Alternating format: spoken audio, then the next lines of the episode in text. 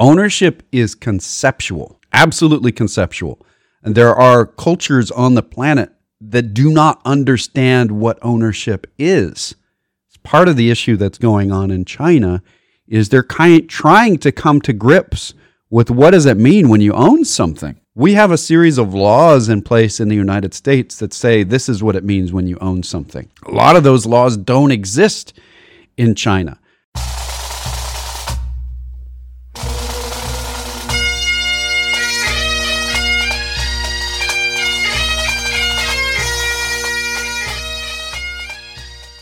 Once more unto the breach, dear friend. Else fill the wall up with our English dead. Welcome back, ladies and gentlemen, boys and girls, to another exciting second hour of the Personal Wealth Coach, where we may th- say things like dispersion strategy, just for the fun Yeah. of it, Yeah. because we know how interesting that is to everyone. And good news, bad news. Yes. We have another question from Inquisitor John. Good news, bad news. Everyone says that Wall Street hates uncertainty. Use guys say that bad news is good for the market. Isn't bad news uncertainty? No, actually, news is the opposite. So, what is uncertainty? If nobody knows what the GDP of China is, or what the earnings of a company in China are, or if you doubt the integrity of the auditing firm of that company. That's uncertainty. If you have an audit that you don't doubt, that's not uncertainty. If bad news comes out and says earnings are down or GDP is down, at least it's knowledge. If you think back to Arthur Andersen and Enron, uh, and them together saying, "Yes, we're making a lot of money by charging ourselves interest on loans that we charged that we made from ourselves to ourselves, uh, and that's all profit." Uh, well, once the news came out that that's what they were considering profit, um, the uncertainty over what they actually had as profit was so big that it changed the entire market. Uncertainty is lack of knowledge. Bad news, good news is actually better than no news or false news. There. How's that? You have Yeah. something to add to that? Well, no, I've got a different subject. Oh, Actually, wow. you're right. Bad news. Bad news is not uncertainty. It's near. If if you have an absolute bad news, like the job market or whatever, uh, and it's reported as a fact, that's not uncertainty. However, the fact that the the uncertainty that Wall Street doesn't like is what is the Fed going to do? How high are they going to raise rates, and will it cause a recession? And that's uncertainty. we, none, none of us like that uncertainty very much, but it's the nature of the future. It's always uncertain. Yeah, I have something I'd like to say. There was an article in the Wall Street Journal by Jason Zweig that I normally like to, the intelligent investor, and he normally has good things to say, and I enjoy reading it. But the one on Friday, I think it was, I'm not sure what he was smoking when he wrote that article, Well, but it's important to be aware of it. I want to hear about it. Anything that that an economist was smoking something while writing is worth reading. Well, he it's a picture of a man kicking a door shut that has skeletons in the closet, and he said, Oh, yeah. what Yeah, you yeah. don't know about your financial advisor." I read that um, one too. And the point is, it's very clear that he doesn't. That in that article, at least he didn't de- delineate between a financial advisor and an investment advisor, and I think people don't know the difference. He was assuming that financial advisors are regulated by the SEC and required to be regulated directly by the SEC and are required to be fiduciaries. No, they're not. Financial advisors are securities salespeople. They're often, when they call themselves security uh, financial advisors, securities and insurance salespeople. They're commissioned. They uh, work for a company. They're not working for you, their client, and they may talk about best interest and things like that. But in fact, as an employee, they have a decidedly divided interest. Uh, when I say divided interest, and a huge conflict of interest, in that they work for a company that gets paid to sell securities. And if they don't do what their employers need them to do to make money for their employers, then they're not going to work there real long. I mean, that's just the nature of working for a company. An investment advisor is a very different thing from a financial advisor. And some financial advisors, by the way, are part time investment advisors. And the problem there is the investment advisory firm there that's also they're also working for is it's nearly impossible to tell when they're being an investment advisor and when they're being a financial advisor. And again, when they're a financial advisor, they're busy selling you something. So Yeah. let's back up. So you number one, most people don't know the difference between an investment advisor and a financial advisor. And then number two, it's very difficult to tell when the difference is being utilized by the Right. person that's either one or the other or both. And I can say with a, a great deal of confidence, having been all around those universes, if you are working with an independent investment advisory firm that is not also a broker dealer, now that sounds complicated, but it's important to recognize that if you're working with a firm who and receiving investment advice that is, quote, fee only, end quote, they don't receive commissions. They're not being paid by the by the product companies that they're recommending to you. You can be fairly confident that you're getting in you're you're getting fiduciary financial investment advice. If you're working if you're working with a person who is with any of the major broker dealers, whatever they may call themselves, whether it be Merrill Lynch or Edward Jones or someplace else, there's nothing wrong with being a broker. There's nothing wrong with being a salesperson, and there's nothing wrong with working with a salesperson. But it's really important to recognize that the person you're working with is compensated by what they sell you. They're not compensated by you paying them directly. If you're paying them directly, if you see money coming out of your account to pay your investment advisor, or if you're writing a check to your investment advisor and they have said in writing, nobody else is paying them, just you, then they are your employee effectively, and they're working in your best interest. And his article that was hammering investment advisors and confusing them with investment, hammering financial advisors and confusing them with investment advisors becomes an inaccurate statement. Yeah. Matter of fact, one of the things he was talking about is how FINRA jumped all over a financial advisor who supposedly was an invest. He didn't say it, who supposedly was a fiduciary. Yeah, well, FINRA is the organization that re- that regulates the sales of securities by broker dealers. So I just wanted to point out it, it's really important if you have enough money that you're going to depend on it in the future. It's worth paying an independent, qualified, and I say qualified meaning they have certifications and qualifications, investment advisory firm or person to assist you. And I firmly believe that.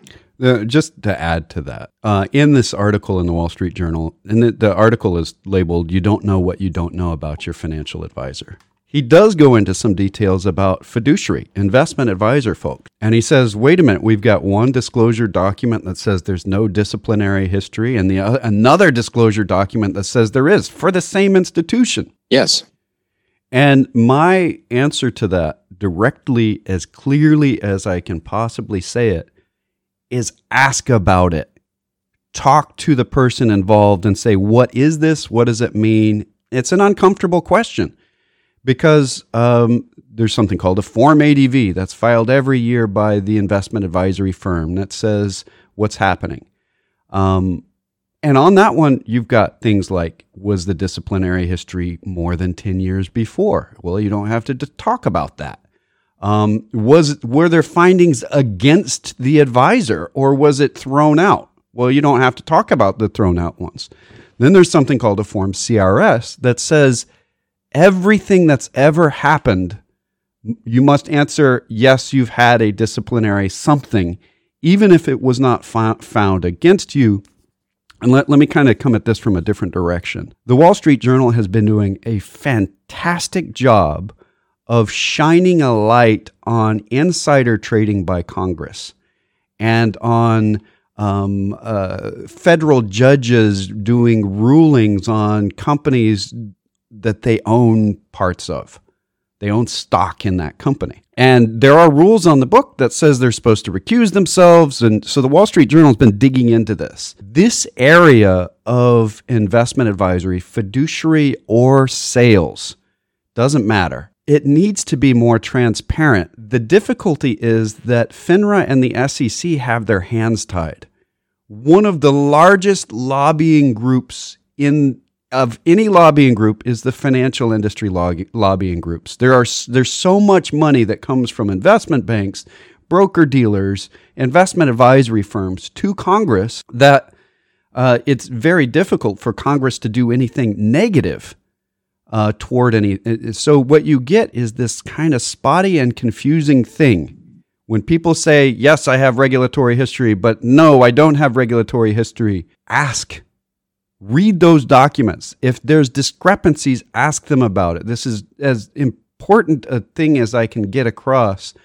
Understanding your relationship with your investment advisor and your financial advisor falls firmly in your lap. As a fiduciary, they're supposed to give you full disclosure, but the disclosure guidelines are even confusing. So, there, that's my end of that. I, I agree that the article wasn't as educated as it needs to be, but there's a real problem in there, in that it's really hard to tell what's going on with your investment or financial advisor unless you already are one. There's a bottom line to this, though. Ask if your financial advisor or your investment advisor will advise you on a fiduciary basis and put it in writing and have no conflicts of interest except those they disclose to you in writing formally and verbally. Yeah. If they'll say yes and they'll put it in writing, you're probably working with the right people. If they say no, we can't do that, you're probably not working with Yeah. the right people. Agreed. I think you know, we kind of get lost in the woods when it comes to the details there. That's the the the big conceptual concept that you got to grab. I had another subject I wanted to talk about, is that, and that's inflation, which seems to be central to people's minds. Why do we want to talk about that? Nobody cares about inflation. And some misapprehensions about inflation. There is seems to be a belief that if the Federal Reserve had acted sooner, they could have damped out this surge of inflation. And they, I've read again and again and again, they're behind the power curve. They're not. So let's just say that the Federal Reserve would have known somehow mysteriously that between May 2020 and June 2022, energy prices would rise by 85%. Let's say they knew that was coming. They knew Russia was going to invade Ukraine. First off, they should have told Ukraine, but let's just say they did. Right. What they would have had to do is cut the America, the total United States economy, throw us into a recession by causing our GDP to drop 10% to offset the rise in gasoline and fuel prices to prevent inflation from running out of control. I don't think that would have been a good solution, even if they had known it was coming. I don't think anybody would have wanted them to do that. So they couldn't do that. There's another thing. There is another, there's a firmly held belief that I've encountered again and again and again that it's excessive demand that is causing inflation. Too much money being spent. The, the stimulus programs, all three of them are, if you're Republican, the third one, or if you're a Democrat, the first two or whatever, put too much money in people's pockets. Here's an interesting fact. Our demand in the United States, the stuff and services we are buying, still has not quite recovered to the level it was before the pandemic. Let me say that again. Our spending in the economy as consumers and everything else is not quite recovered to where it was before the pandemic. So we don't, we are not generating more demand in the economy than we were when inflation was having trouble getting to 2%. It's not excessive demand that's causing inflation. Uh, There's just no way that you can attribute excessive demand when the demand is now lower than it was before the pandemic and when we didn't have inflation. What we do have is a substantial reduction in supply. We just, um, and it's, it boils down to two major issues. One, Ukraine got invaded and the stuff that was coming out of Ukraine and the stuff that was coming out of Russia has been curtailed, which reduces supply. When I say stuff, that includes wheat and uh, oils that we cook with and oil that we burn as petroleum in the world and so on. So the prices went up dramatically. The other major factor that is generating inflation right now is COVID in China, which is a really interesting subject by itself. The rest of the world has sent, kind of passed it on by and we're still churning along. China is still being crippled by COVID. And if they invented it, as people have claimed, and it was a bad thing done by China, they certainly weren't ready for what they invented and started in their own country spreading. Yeah. The damage to Uh, their economy at this point is higher than the damage to any other economy by far. By far. And- There's the, the comparison is man, it's hard. You can't even put them on the same graph. and their de facto dictator, Chairman Xi, continues to insist that the way to control COVID is to shut down entire sectors of their economy, entire geographic areas, and allow nobody to go anywhere, buy food, go to work, come home from work, or do anything else. That has dramatically restricted supply. And if you think, well, how, and people still ask me, how does that restrict supply in the United States? I just tell them the biggest retailer, brick and mortar retailer that you find in the United States is Walmart. Go to Walmart and look through the goods at Walmart and tell me how much of it is made in China. And you instantly get the picture. A lot of the things that we want to buy as our economy has recovered and we have the same amount, we're spending, still spending less money than we were before the pandemic. But the things we were buying before the pandemic and the things we're buying right now are largely made someplace else. And it takes a long time to shift from being made in China to being made in India or Mexico. And then the next question obviously comes up why can't we make it in the United States? We don't have enough workers in the United States to fill the jobs that are open now. You move a bunch of quote jobs back to the United States at this point, there's not going to be anybody to take those jobs. Yeah. We've done a really good job of shrinking our labor force because, admittedly, in the past, a lot of our labor force was illegal immigrants we have done a pretty good job of getting them out of, not intentionally, by the way. The, the economy did it, COVID did it, but there just aren't as many people available to do work in the United States as there were before the pandemic. And automation, result, automation will be what we use to eventually. bridge the gap, but it's not there yet. It's it's right. getting close. I mean, there's a lot of automation that's being added, but we have a, a lot more to do sure. on the automation front before we can just bring all the jobs back home. It's it's very convenient to blame, depending on which political party you're in, blame the president from the other party for inflation at this point. It ain't either one of their faults. What they did, both of them, was prevent a pandemic from generating a depression. Yeah, and it, and I commend both parties for, for for the stimulus bills. Were they larger or smaller than they should have been? Were they too large? And with 2020 hindsight, we can go back and examine that under a microscope and try to figure it out. Nobody has so far, by the way, officially. But the fact is, they prevented something horrible from happening and and I think both parties and both presidents should be commended for that. Yeah. All right. Let, I got a we got a question from Steve. Uh, I did. I know he sent it to me. He said um, we were talking about the I bond, and I sent some information on the I bond, which, by the way, does not change in value uh, because it's not sold on the open market. The in Treasury inflation, the I series savings bonds, savings bonds are not sold on the open market, so they don't rise and fall. But he wanted to know how bond funds lose money. He said, I thought they were debt securities that paid interest on to the holder. I have the same question for money market funds. I noticed in my statement both had lost value. A money market fund should not lose value. It's a dollar fund. If you're in a money market fund, the only way it loses value is if you take money out. Now, well, it's not just a second because there are some things that have been said were just like money market funds or were similar or were mm-hmm. dollar backed or whatever. Those are sometimes called stable funds. They're sometimes backed by crypto. Those are That's not. Going to say. We don't call those money market funds. Those are things that are other than money. Right. Money market fund, whether it's it, it is stuck to the dollar, and there's been some regulations put in effect that cause money market mutual funds to be far more conservative if they're going to say they're a money market fund. Now, but why do bonds lose money when interest rates go up? And the easiest way to understand it, I'm going to use some exaggerated interest interest rates here that we haven't seen in a long, long time, and I hope we never do see. But it's simple to do it that way. A bond is a thousand dollars. That's a standard bond. So you got a thousand dollars, and let's say you buy a bond, and, and a and a bond fund has a portfolio of bonds, so they move up and down uh, you buy a bond for $1,000 at 5%. And let's put its maturity way out in the future someplace so we don't have to worry about the complexities of yield to maturity.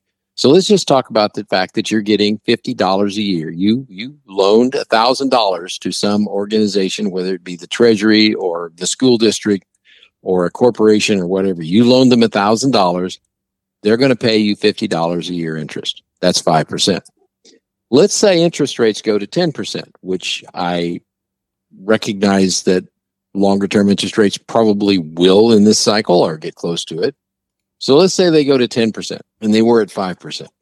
Now, if somebody wants to buy, if they go buy a thousand dollar bond, they get a hundred dollars a year. And you decide you want to sell your 5% bond on the open market, but it's only paying $50 a year. Again, this is a little overly simplified, but the bottom line to it is in a very simplistic way, your 5% bond is now worth $500 on the open market. Because if somebody pays $500 to you, they get $100 a year. Or they get, no, they, they get, they get the 5%. But they, it, it boils down to the fact that since your bond that you bought at 5% is only paying 5%, $50 a year, it's lost half its value because somebody can go loan $1,000 to the same organization at 10% a year and get $100. So it's going to take two of your $1,000 bonds to give a person $100, which means, guess what? Your bond is now worth $500. And that's really the way bonds work. Now, it's a little more complex because if somebody buys your bond, your $1,000 bond for $500, at some point in the future, they're going to get $1,000 back from the people they loaned it to unless they default. On a treasury bond, you don't have to worry about that. So that raises it, that raises the value a little bit. But the bottom line to it is when interest rates go up, the value of market traded bonds go down. That is immutable. When interest rates go down, the value of market traded bonds go up. And this is an interesting factor. For the last 40 years, interest rates have been consistently with a few bumps coming down, which meant people got very used to over the last 40 years that when you bought bonds in the secondary market, which is where most people buy their bonds, and you held them for a while, the underlying value of the bond would rise over time. And they just got used to the fact over 40 years that if you buy bonds, the underlying principal value goes up and you get interest. What a deal. Well, something changed and we're headed the other direction now. So now when you buy a bond, if you've bought a bond in the last year or owned bonds over the last year, you've seen the underlying principal value fall. And that's probably what we're going to see for the near future. Yeah. In a perfect world, you wouldn't see losses in a bond fund but when interest rates go up because if you're just going to hold them when just hold them till maturity and you'll get your money back is presuming they don't default. Um, so why why is the price going down? Well here's why. You're pooling your money with other people's money to buy more bonds which gives you some abatement of risk in that you can buy a lot more bonds from a lot more institutions rather than just one bond from one place. There's risk in that. The problem is that if someone else that holds that bond fund decides they want to buy a fishing boat, they want to buy a bass boat. So they take a withdrawal from the bond fund while interest rates are going up. Well, then the manager of that fund has to sell something to give that money to the person that wants the bass boat. Well, if interest rates are going up, they've got to sell it before it's matured. They may not have enough maturing in any given month to bring up enough cash for enough people buying enough bass boats. So they've got to sell at a loss a bond to produce the money. And that's one of the offsets to the risk abatement by having more than one issuer for your bonds. Uh, you now also have other people that may wish to liquidate before you do, so you don't get the maturity value necessarily. So, in a perfect world, if everybody was just holding it and nobody defaulted, you wouldn't see the prices go down. Uh, this is this is fantastic because it really comes down to what is ownership and how do you mm-hmm. price mm-hmm. it. Because if you have a house, why should a house's value change? You own the house, you live in the house. It's a good house, you're keeping it up to date. Your internal value of the house that you're living in probably hasn't changed. It's still the same house. You're still at the same comfort level. If you added something to the house, maybe it's a little bit better. But when you go to the market, it's everybody else's opinion of the house and other houses that are like it that changes the value of the house. Now, if you're just living in it, you're not thinking about selling, it's irrelevant to you what other people believe your ownership in your house is worth until you want to borrow money on it or sell it. So ownership, so long as it's private, so if you think Elon Musk and SpaceX, what is the value of SpaceX? I don't know. Most people don't know. We can put a weird estimate on it based on unknown information and say it's worth X amount of money. But the reality is that that's irrelevant so long as it's not being sold or a big loan being sought on it. Because the value of it is really based on what the person that owns it wants to use it for. Ownership is conceptual, absolutely conceptual. And there are cultures on the planet that do not understand what ownership is. It's part of the issue that's going on in China is they're kind trying to come to grips with what does it mean when you own something. We have a series of laws in place in the United States that say this is what it means when you own something. A lot of those laws don't exist in China. Uh, what does it mean if you invented something? You've invented a, a thing and you've patented it. You now own the idea for that thing. You may not have made the thing. How can this idea have a value? This idea, you own a thing that's never been made before, that no one has ever used before, and somehow it can have a value. That's called intellectual property. Ownership is weird, and the values that we place on ownership are weird as well. And as long as you look at the stock market as a bunch of stuff that we own, uh, the the concept of ownership. You mentioned Walmart earlier. Walmart's trying to make a profit. At least we hope. Uh, we hope most of these companies are trying to make a profit. They purport to be. There are shareholders are saying you need to do this. We own this company. We get to set the people who hire and fire when people are voting their share ownership to vote in a board of directors, the board of directors gets to hire or fire the executives that get to hire and fire everybody else. So ownership gives some level of control so long as you can vote. There are types of ownership that don't even include voting rights now. The big chunk of Alphabet is non voting right shares. You can own the company and have zero control over what it's trying to accomplish. You don't get to vote on whether or not you think it should make a profit. I think that's a little silly, but so far they're still trying to make a profit. Just come back to the fact that your concept of what ownership is needs to be applied to the market rather than the value of the ownership. I mean, when you go to sell your house, it's important to know what the value is. If the house is accomplishing what you're trying to accomplish, you don't need more than that.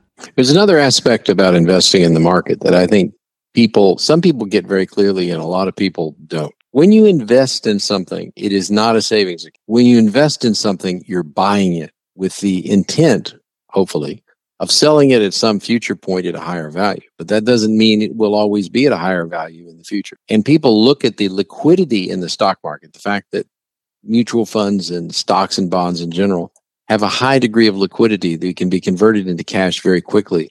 And they say, okay, I've got this much money in mutual funds in the stock market. Um, and I need $10,000 to fix my house or whatever. I can always go get it there. That is a very good way to do very poorly over a long period of time. Any money that you need for emergencies, for home repairs, for anything immediate like that should be held in cash in advance. That's what your cash reserves are for. And we, I, for 40 plus years, have encountered people who suddenly decide they want to do something or need to do something financially and they turn to their mutual funds or stocks or whatever they've got in the market and they say, Hey, Jeff, liquidate this money. They say, they say, send me this much money. Inevitably, down the road, they look back and they're very unhappy because they sold at a low point. Why did they sell at a low point? Very rarely, by the way, do people sell out of the market when the market is really high because they're watching the prices go up and they're very happy with that.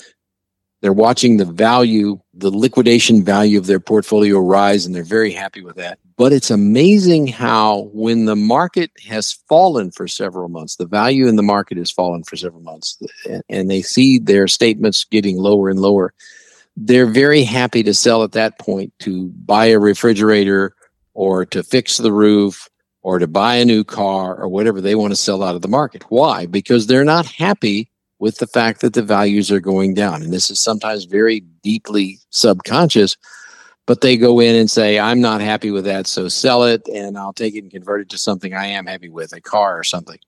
That is horrifically damaging to the long term return of a portfolio. People have a strong, all human, have a very strong tendency to buy high and sell low, which interestingly enough is basically why the markets rise and fall And towards the end of a bottom, towards the bottom of a bear market, there's something called capitulation. That's when the largest quantity of selling occurs. Why? Because people are unhappy. Their statements that they read or their online values are going down. It makes them unhappy and they want to get rid of this thing that's making them unhappy and convert it to cash, which makes them happy.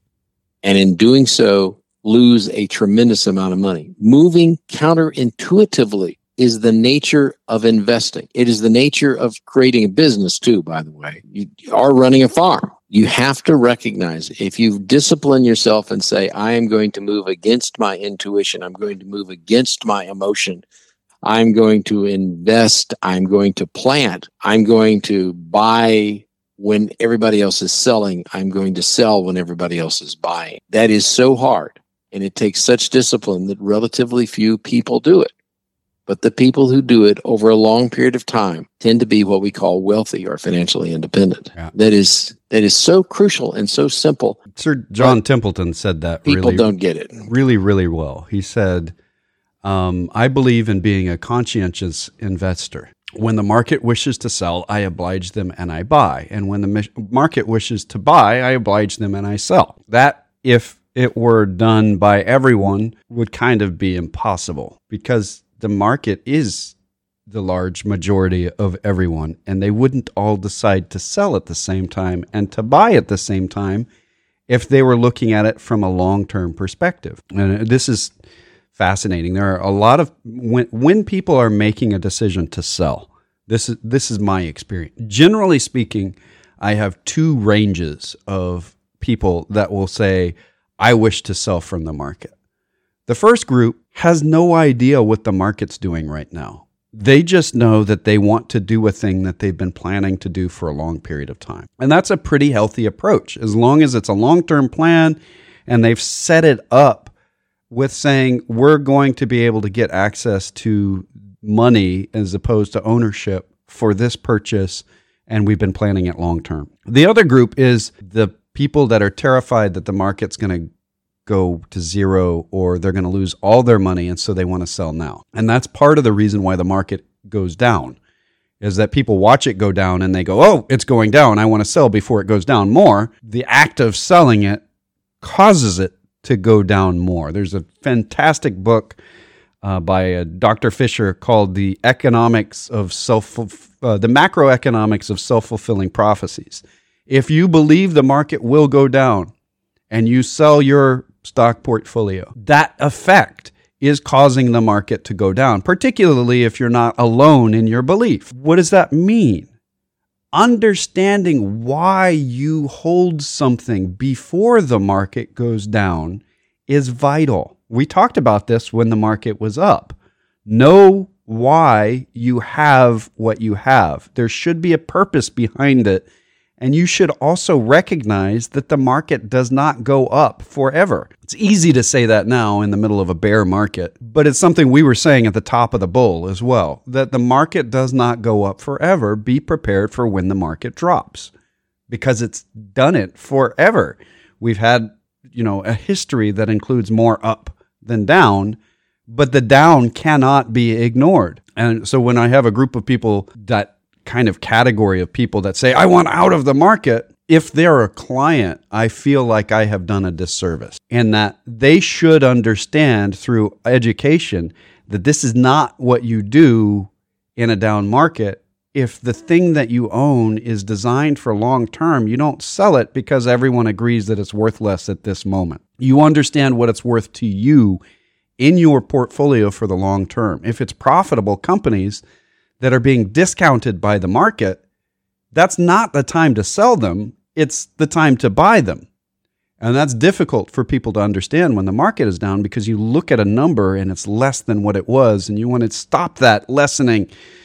That value drop is scary. If you're owning profitable companies that intend to stay profitable and you have a good expectation of them remaining profitable, who does better in the recovery from a recession?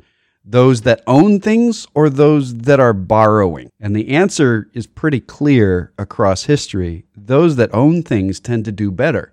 If you sell things because times are hard and you need the assets and they're to offset other things that you own. That makes sense. If you're selling things because you don't want to be owning while they are not worth a lot, that's how you lose money. There, I think I have uh, kicked that horse enough times, and we're about out of time. This is the personal wealth coach with Jeff and Jake McClure. Uh, this is the personal wealth coach, and we do make uh, other statements than really bad puns a- about songs. Uh, we are uh, a a finance program, as you would probably guess from the personal wealth coach being our title. The personal wealth coach is not just the title of the program, it's also the name of an SEC registered investment advisory firm. All right. Well, does that mean that the SEC likes us? What would you say to that, sir? I would say that the SEC is professionally dislikes almost everyone. Right. That is no implication of the SEC's approval just because we're registered with them. Why is the radio program and the firm named the same thing? Because we have to give this disclosure no matter what it is, and it's less disclosurable. It takes less time to do if it's just the same name. So we've been doing this program here uh, on this stu- in, on this station, fourteen hundred AM in Temple, since 1996. We've been doing this a long time, and we haven't been paid for it ever. Uh, we also Man. have not ever paid for it. So we've been doing this a long, long time, and the whole idea is education. We do advertise as a firm for on the studio, uh, on the channel for this radio program. We don't actually advertise for our firm. We're advertising for the radio program. So what we're saying is that this is educational and we do occasionally get business from it, but our purpose here is truly education. That being said, it's not advice. Advice would be if I knew who you were, if the other bald guy, Jeff, knew who you were, and we were able to have a private conversation with you about things in your best interest versus broadcasting to everyone. So we're going to be talking about education, which is why we do the program to begin with. So those two disclosures are really one. And having said that, do you deem to tell us another disclosure? Yes. The information we present on this educational radio program has been obtained from sources we deem to be reliable, but we make no warranty or guarantee as to the accuracy or completeness of said information. And he really can't get through the week without that. I think. Right. Uh, if you would like to talk to us off the air, we actually give individually uh, individually crafted and customized advice based on what people are trying to achieve. That's And generally portfolio management. and portfolio management. And that's generally for people with higher net worths, but we make exceptions occasionally. Um, and so you can contact us locally, voicemail available during the weekend, but actual real live people, no phone tree during the week at 254 947 1111. You can reach that line toll free at 1 800 914 7526. That's 800 914 plan. And I think it's important to note that we're an independent fiduciary firm. We don't work for a corporation, we only work for our clients. Right. Exactly. Uh, you can go to our webpage, thepersonalwealthcoach.com or tpwc.com. There's a contact form. You can use emails, Jeff or Jake at tpwc.com. There are uh, recordings of the radio program going back years, newsletters going back decades, uh, and you can find us wherever podcasts are given. Um, thank you very much for listening on a nice Saturday morning. And until next week, this has been the Personal Wealth Coach.